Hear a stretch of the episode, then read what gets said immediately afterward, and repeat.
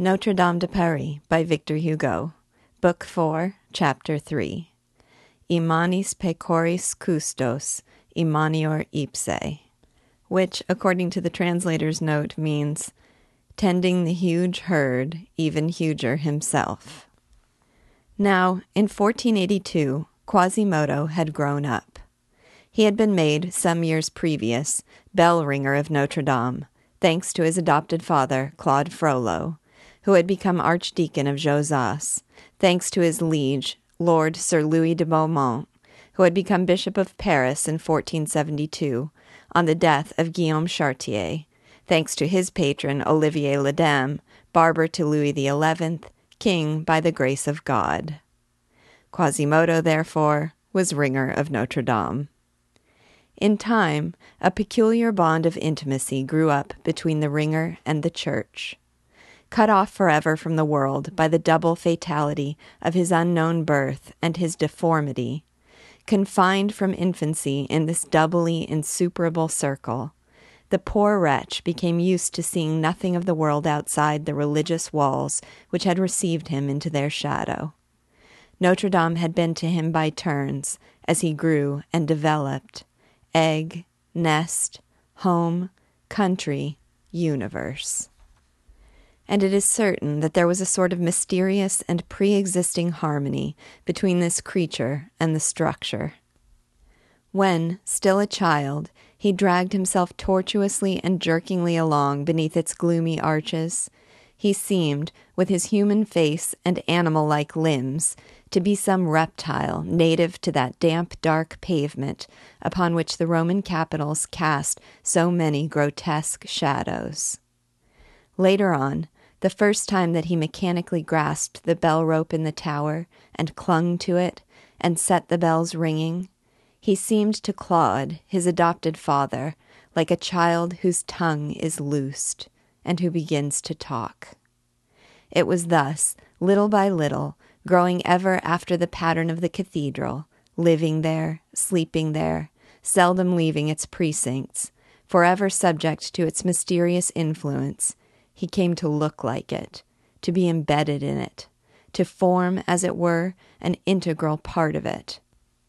His sharp angles, if we may be pardoned the simile, fitted into the re entering angles of the building, and he seemed not only to inhabit it, but to be its natural tenant. He might almost be said to have assumed its form, as the snail assumes the form of its shell. It was his dwelling, his hole, his wrapper. There was so deep an instinct of sympathy between him and the old church, there were so many magnetic affinities between them, that he in some sort clung to it, as the tortoise to its shell. The rugged cathedral was his shell. It is useless to warn the reader not to take literally the figures of speech which we are forced to use here to express this singular, symmetrical, direct, almost consubstantial union of a man and an edifice. It is also useless to speak of the degree of familiarity with the whole cathedral which he had acquired during so long and intimate a cohabitation. This dwelling was his own. It contained no deeps which Quasimodo had not penetrated, no heights which he had not scaled. He often climbed the facade several stories high by the mere aid of projecting bits of sculpture.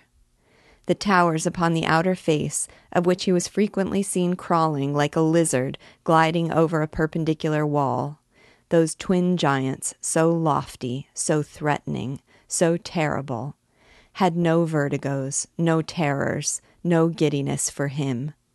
They were so docile to his hand, so easily climbed, that he might be said to have tamed them. By dint of jumping, clambering, sporting amid the abysses of the huge cathedral, he had become, as it were, a monkey and a goat.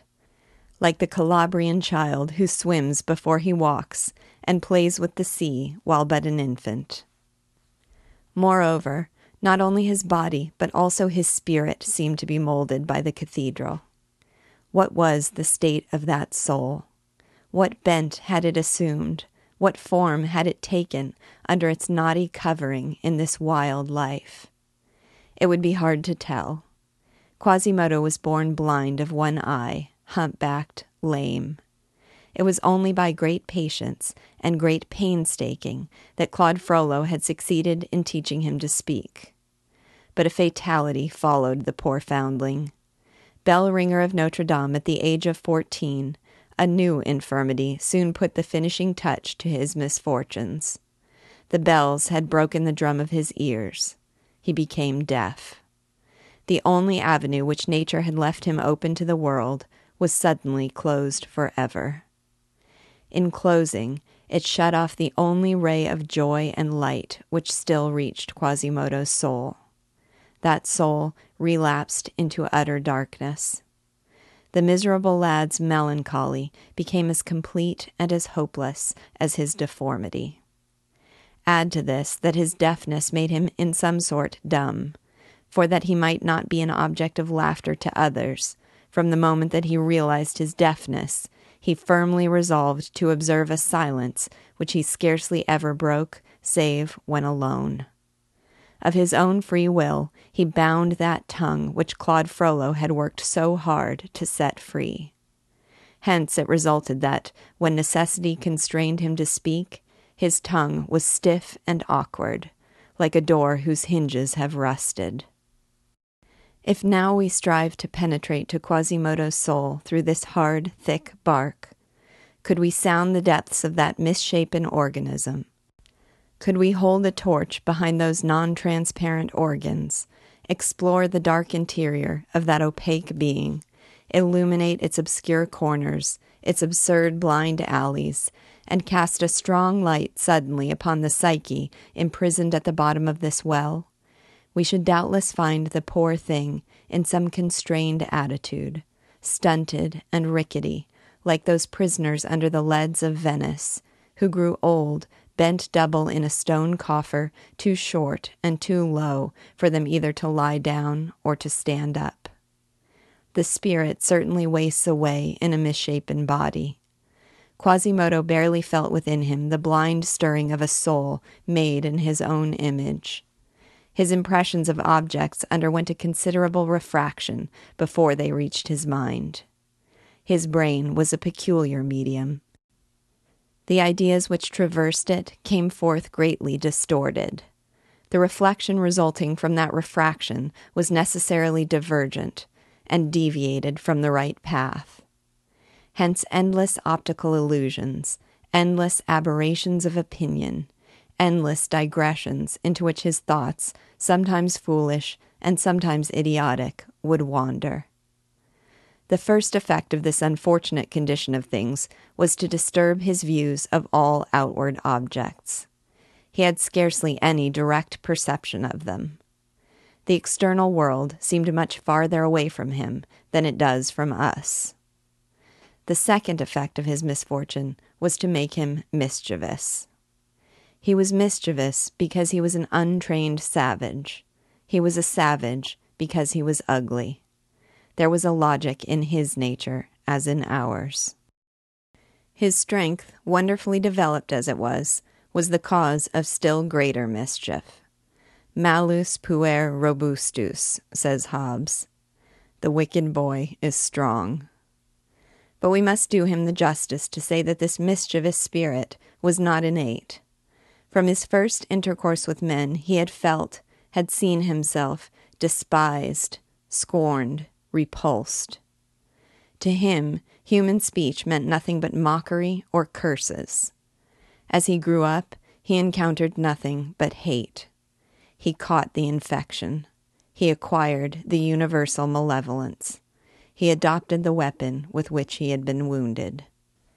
After all, he never turned his face to the world of men save with regret. His cathedral was enough for him.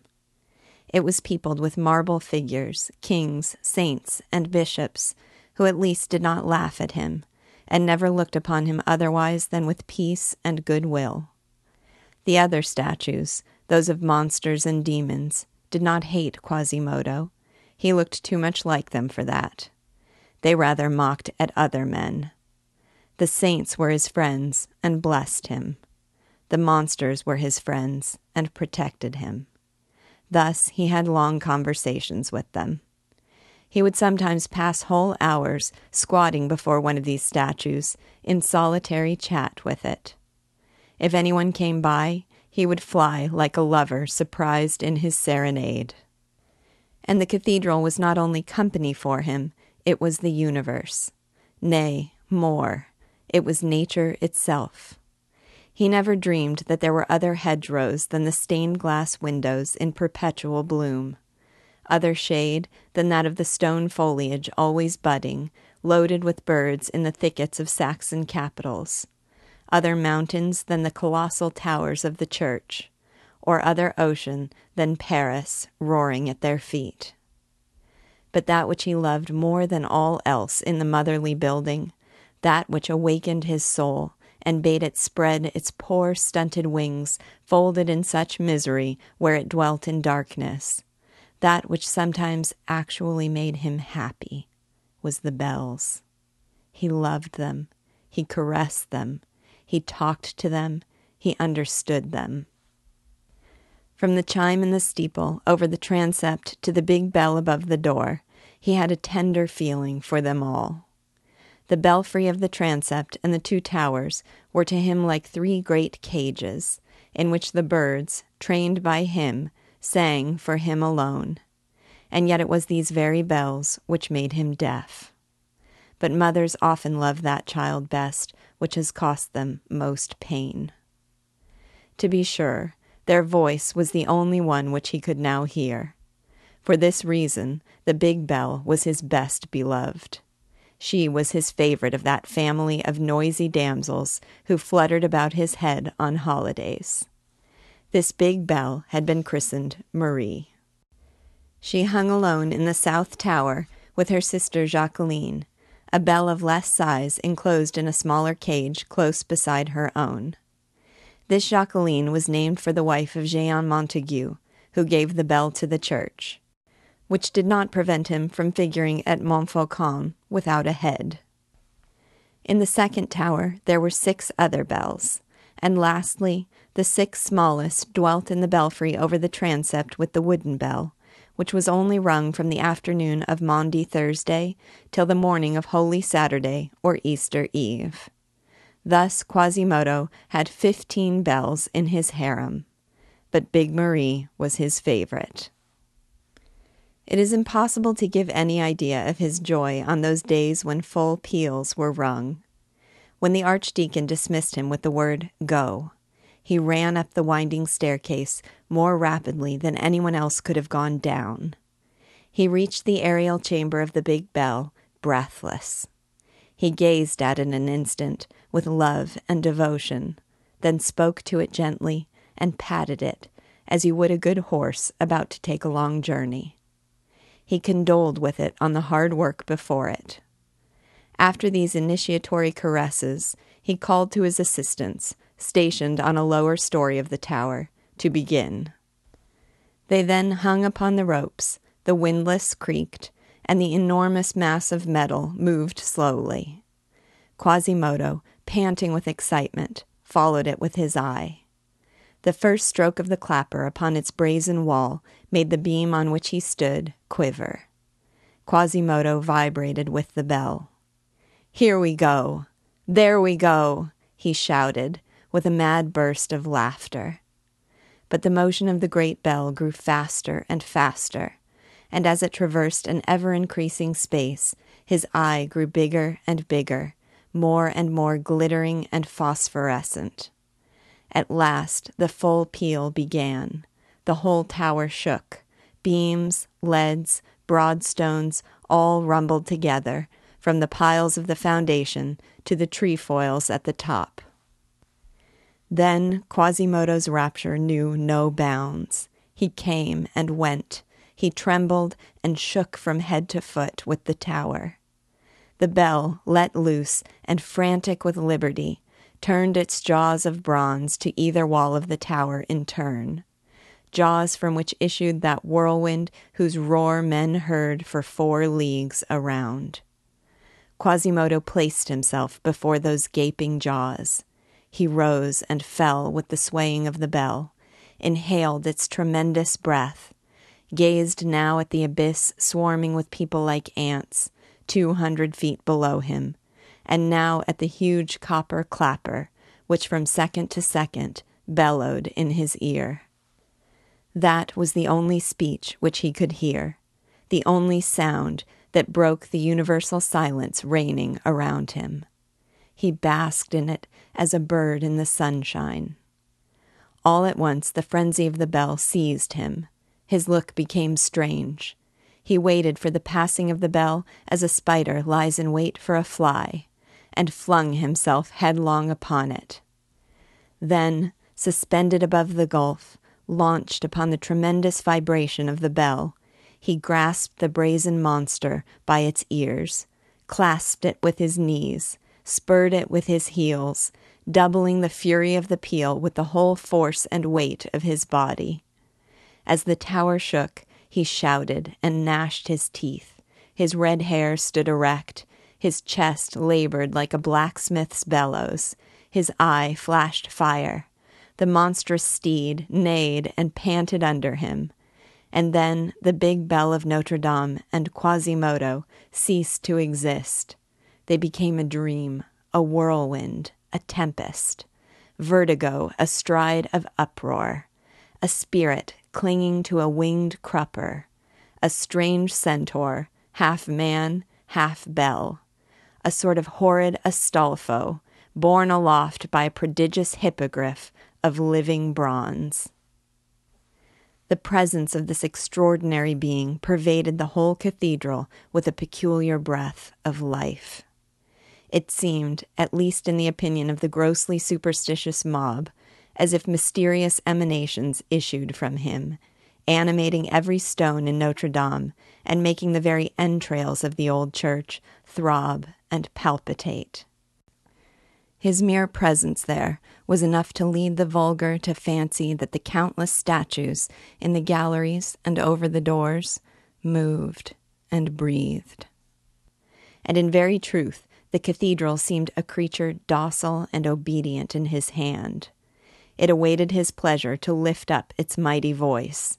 It was possessed and filled with Quasimodo as with a familiar spirit. He might be said to make the vast edifice breathe. He was indeed omnipresent in it. He multiplied himself at every point of the structure. Sometimes the terrified spectator saw an odd dwarf on the extreme pinnacle of one of the towers, climbing, creeping, writhing, crawling on all fours, descending head first into the abyss, leaping from one projection to another, and diving deep into the maw of some sculptured gorgon.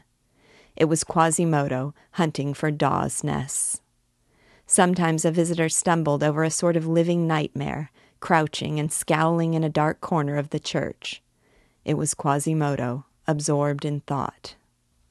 Sometimes an enormous head and a bundle of ill adjusted limbs might be seen swaying frantically to and fro from a rope's end under a belfry. It was Quasimodo ringing the Vespers or the Angelus. Often by night, a hideous form was seen wandering along the frail, delicately wrought railing which crowns the towers and runs round the top of the chancel. It was still the hunchback of Notre Dame. Then, so the neighbors said, the whole church took on a fantastic, supernatural, horrible air. Eyes and mouths opened wide here and there. The dogs and dragons and griffins of stone, which watched day and night, with outstretched necks and gaping jaws, around the monstrous cathedral, barked loudly. And if it were a Christmas night, while the big bell, which seemed uttering its death rattle, called the faithful to attend the solemn midnight mass, the gloomy facade assumed such an aspect that it seemed as if the great door were devouring the crowd, while the rose window looked on. And all this was due to Quasimodo. Egypt would have taken him for the god of the temple. The Middle Ages held him to be its demon. He was its soul. So much so that to those who know that Quasimodo once existed, Notre Dame is now deserted, inanimate, dead. They feel that something is gone from it. That immense body is empty. It is a skeleton. The spirit has left it. The abode remains, and that is all. It is like a skull. The sockets of the eyes are still there, but sight is gone.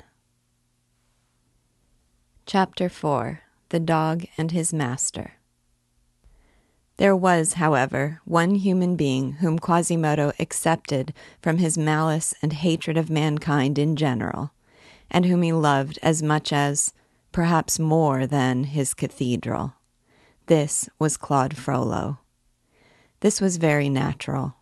Claude Frollo had taken him, adopted him, fed him, brought him up. While still a child, it was between Claude Frollo's legs that he found shelter when dogs and boys barked at him and tormented him.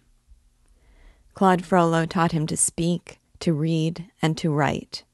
Claude Frollo even made him bell ringer.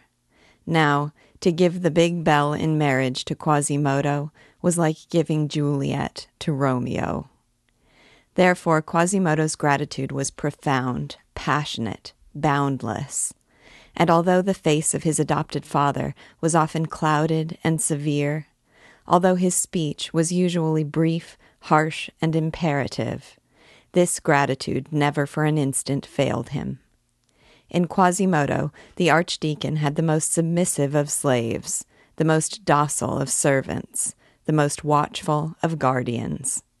When the poor bell ringer became deaf, the two contrived a language of signs, mysterious and incomprehensible to everyone else. Thus, the archdeacon was the only human being with whom Quasimodo kept up any communication. He had relations with but two things in the world Notre Dame and Claude Frollo. There is nothing to which we can compare the archdeacon's empire over the ringer or the ringer's devotion to the archdeacon. One sign from Claude, and the idea that it would please him would have been enough for Quasimodo to hurl himself from the top of the cathedral towers. It was wonderful to see so much physical strength brought to such rare development in Quasimodo and blindly placed by him at the disposal of another. This was doubtless partly due to filial love, domestic affection. It was also due to the fascination exercised by one mind upon another. It was a poor, clumsy, awkward nature, with bowed head and suppliant eyes, before a profound and lofty, superior, and all powerful intellect. Lastly, and above all, it was gratitude. Gratitude so pushed to its extremest limits that we know of nothing to which it may be compared. This virtue is not one of those which are to be found in the finest examples among men. Let us say, therefore, that Quasimodo loved the archdeacon as no dog, no horse, no elephant ever loved its master. Chapter 5 More about Claude Frollo. In 1482, Quasimodo was about 20 years old, Claude Frollo about 36. The one had grown up, the other had grown old.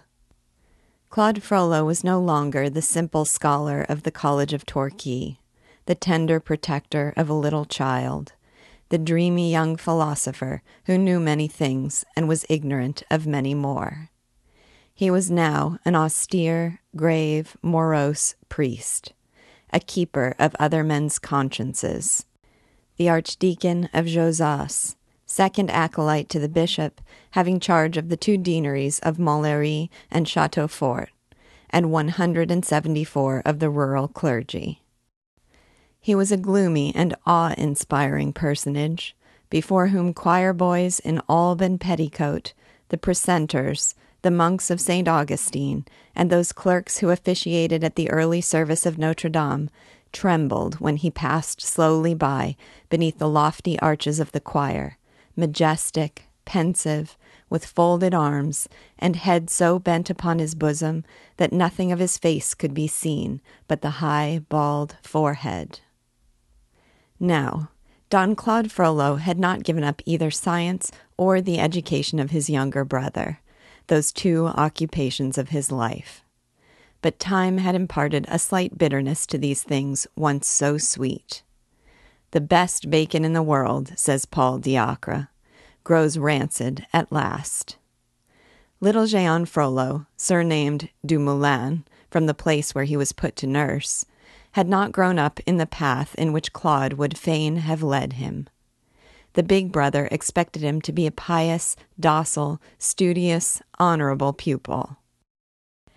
Now, the little brother, like those young trees which foil the gardener's every effort and turn obstinately towards the sun and air, the little brother only grew and flourished, only put forth fine, leafy, and luxuriant branches in the direction of idleness, ignorance, and debauchery. He was a perfect imp, utterly lawless, which made Don Claude frown, but very shrewd and witty, which made the big brother smile. Claude had confided him to that same college of Torchi where he had passed his own early years in study and meditation and it cost him many a pang that this sanctuary, once so edified by the name of Frollo, should now be scandalized by it. He sometimes read Jehan very long and very severe lectures on this text, but the latter bore them without wincing. After all, the young scamp had a good heart, as every comedy shows us is always the case. But the lecture over, he resumed his riotous ways with perfect tranquillity. Now it was a yellow beak, as newcomers to the university were called, whom he mauled for his entrance fee, a precious tradition which has been carefully handed down to the present day. Now he headed a band of students who had fallen upon some tavern in classic style, quasi classico excitati, then beaten the landlord with offensive cudgels, and merrily sacked the house, even to staving in the casks of wine in the cellar. And then it was a fine report in Latin, which the sub monitor of Torchi brought ruefully to Don Claude, with this melancholy marginal note Rixa, prima causa vinum optimum potatum, which I gather means something like strife caused by excessive drinking. Lastly, it was reported horrible to relate of a sixteen year old lad, that his excesses often took him even to the Rue de Glatigny, famous for its gambling houses. Owing to all this, Claude, saddened and discouraged in his human affections, threw himself with all the greater ardor into the arms of science, that lady who at least does not laugh in your face and always repays you albeit in coin that is sometimes rather hollow, for the attentions that you have bestowed on her. He therefore became more and more learned, and at the same time, as a natural consequence, more and more rigid as a priest, more and more melancholy as a man. With each of us, there are certain parallelisms between our intellect, our morals, and our character, which are developed continuously, and only interrupted by great upheavals in our life. Claude Frollo, having traversed in his youth almost the entire circle of human knowledge, positive, external, and legitimate, was forced, unless he stopped, ubi defuit orbis, having defeated the world, to go farther afield and seek other food for the insatiate activity of his mind. The antique symbol of the serpent biting its own tail is especially appropriate to science. It seemed that Claude Frollo had experienced this. Many worthy persons affirmed that having exhausted the fas, the right, of human knowledge, he had ventured to penetrate into the nefas, the wrong. He had, so they said, successively tasted every apple on the tree of knowledge, and whether from hunger or disgust, had ended by biting into the forbidden fruit.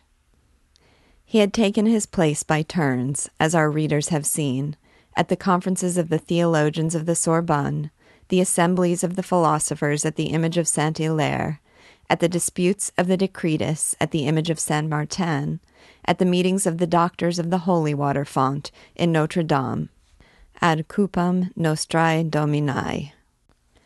all the permissible and approved meats which those four great kitchens, called the Four Faculties, could prepare and serve up to the understanding, he had devoured, and satiety had ensued before his hunger was appeased. Then he had dug farther and deeper, beneath all this finite, material, limited science. He had possibly risked his soul and had seated himself in the cavern at that mysterious table of the alchemists, astrologers, and hermetics, headed by Averroes, Guillaume de Paris, and Nicholas Flamel in the Middle Ages, and prolonged in the East by the light of the seven branched candlestick to Solomon, Pythagoras, and Zoroaster. At least this is what people imagined, whether rightly or wrongly. Certain it is that the Archdeacon often visited the cemetery of the Holy Innocents, where, to be sure, his father and mother were buried, with the other victims of the pest in 1466. But he seemed far less interested in the cross over their grave than in the strange characters carved upon the tomb of Nicholas Flamel and Claude Pernelle, which stood close by. Certain it is that he was often seen walking slowly along the Rue des Lombards and furtively entering a small house at the corner of the Rue des Écrivains and the Rue Marivaux. This was the house which Nicholas Flamel built, where he died about 1417, and which, having remained empty ever since, was now beginning to fall into decay. So badly had the hermetics and alchemists of every nation injured the walls merely by writing their names upon them. Certain of the neighbors even declared that they had once seen, through a vent hole, Archdeacon Claude digging, turning over, and spading the earth in those two cellars whose buttresses were scribbled all over with endless rhymes and hieroglyphics by Nicholas Flamel himself. It was supposed that Flamel had buried the philosopher's stone in these cellars. And alchemists, for two centuries back, from Magistri down to Father Pacificus, never ceased delving at the soil, until the house, so severely rummaged and ransacked, ended by crumbling into dust beneath their feet. Certain it is also that the archdeacon was seized with a singular passion for the symbolical doorway of Notre Dame that page of conjury written in stone by Bishop Guillaume de Paris, who was undoubtedly damned for having added so infernal a frontispiece to the holy poem perpetually sung by the rest of the structure. Archdeacon Claude also passed for having fathomed the mystery of the colossal figure of Saint Christopher, and that tall, enigmatical statue then standing at the entrance to the square in front of the cathedral, which people called in derision Monsieur Legris.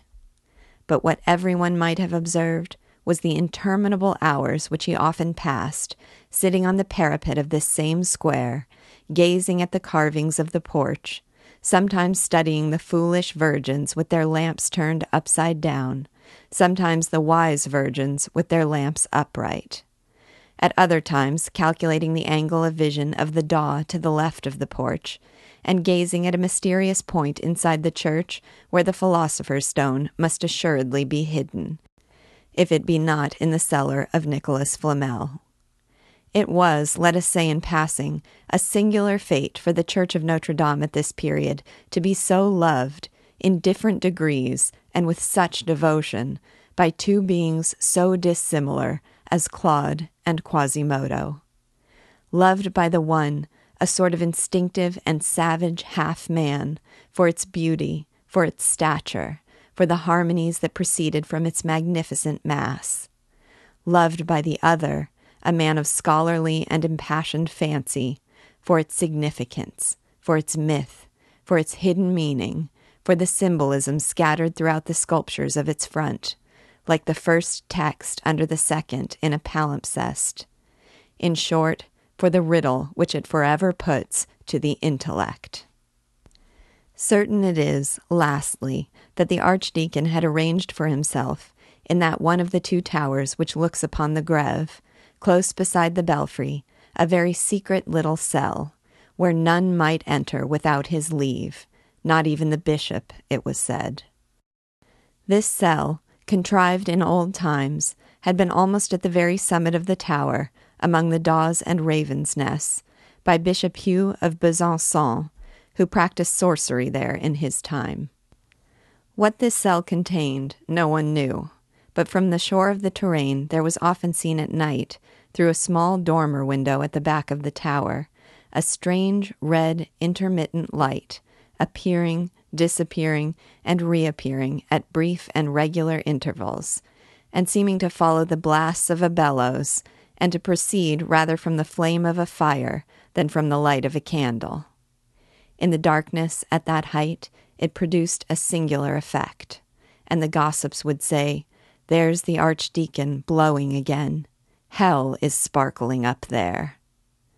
After all, there was no great proof of sorcery in all this, but still there was so much smoke that it might well be supposed there was a fire, and the archdeacon had quite a formidable fame. And yet we must say that Egyptian arts, necromancy, and magic, even of the whitest and most innocent kind, had no more relentless enemy, no more pitiless accuser than himself before the officials of Notre Dame. Whether this were genuine horror, or the game played by the robber who shouts, Stop, thief! It did not prevent the archdeacon from being considered by the wise heads of the chapter as a soul which had ventured into the outskirts of hell, as one lost in the dark caves of the Kabbalah, groping in the obscurity of the occult sciences. Nor were the people deceived. With everyone who had a grain of sense, Quasimodo passed for the devil, Claude Frollo for the sorcerer. It was plain that the bell ringer was bound to serve the archdeacon for a given time, at the end of which he would carry off his soul by way of payment. The archdeacon was therefore, in spite of the extreme austerity of his life, in very bad odor with pious people. And there was no devout nose so inexperienced as not to smell in him the magician.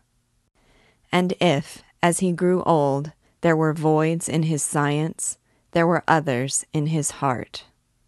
At least, so one was led to believe on looking at that face in which his soul never shone forth save through a dark cloud. Whence came that broad, bald brow, that head forever bowed, that breast forever heaved by sighs?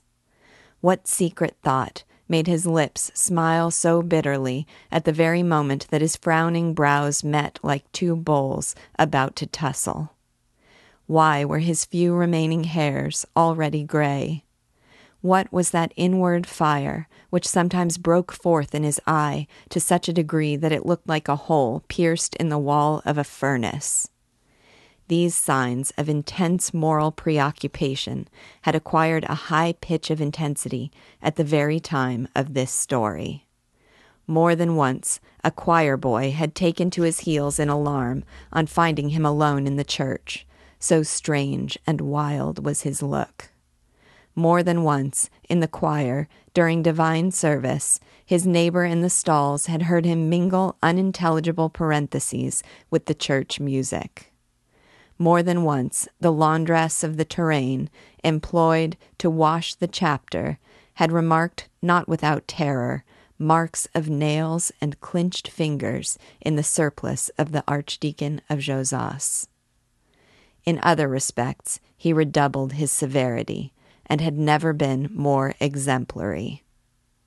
From disposition as well as by profession, he had always held himself aloof from women.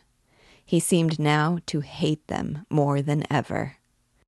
The mere rustle of a silk petticoat made him pull his hood over his eyes. He was so jealous of his austerity and reserve upon this point that when Madame de Beaujeu, daughter of the king, came in the month of December 1481 to visit the convent of Notre Dame, he gravely opposed her entrance, reminding the bishop of that statute in the Black Book dated on the eve of St. Bartholomew, 1334, which forbids all access to the cloister to every woman whatsoever, old or young, mistress or maid, upon which the bishop was constrained to quote to him the ordinance of the legate Odo, which excepts certain great ladies. aliquo magnates mulieres, quo sine scandalo vitari non possunt. And the archdeacon still protested, objecting that the legate's decree, which went back to 1207, antedated the Black Book by 127 years, and was consequently annulled by it, and he refused to appear before the princess.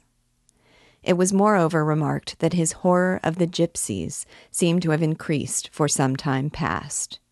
He had solicited from the bishop an edict expressly forbidding the tribe from coming to dance and play the tambourine in the square before the cathedral. And he had also searched the musty official papers to collect all cases of witches and wizards condemned to be burned or hanged for complicity in conjury with goats, swine, or rams.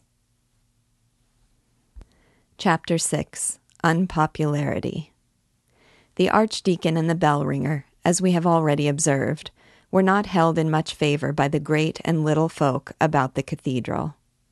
When Claude and Quasimodo went forth together, as they frequently did, and were seen in company, the man behind the master, traversing the cool, narrow, shady streets about Notre Dame, more than one malicious speech, more than one satirical exclamation and insulting jest stung them as they passed, unless Claude Frollo, as seldom happened, walked with head erect, displaying his stern and almost majestic brow to the abashed scoffers. Both were in their district like the poets of whom Regnier speaks. All sort of folks will after poets high, as after owls our songbirds shriek and fly. Now a sly brat would risk his bones for the ineffable delight of burying a pin in Quasimodo's hump. And now a lovely young girl, full of fun and bolder than need be, would brush against the priest's black gown, singing in his ear the sarcastic song, Hide, hide, for the devil is caught. Sometimes a squalid group of old women, squatting in a row in the shade upon the steps of some porch, scolded roundly as the archdeacon and the bell ringer went by, and flung after them with curses this encouraging greeting Well, one of them has a soul as misshapen as the other one's body. Or else it would be a band of students and beetle crushers playing at hopscotch who jumped up in a body and hailed them in classical fashion with some Latin whoop and hoot. Ea, ea, Claudius cum Claudo, which I take to be a pun on Claudo, which can also mean lame. But usually all insults were unheeded by both priest and ringer. Quasimodo was too deaf, and Claude too great a dreamer, to hear all these gracious speeches.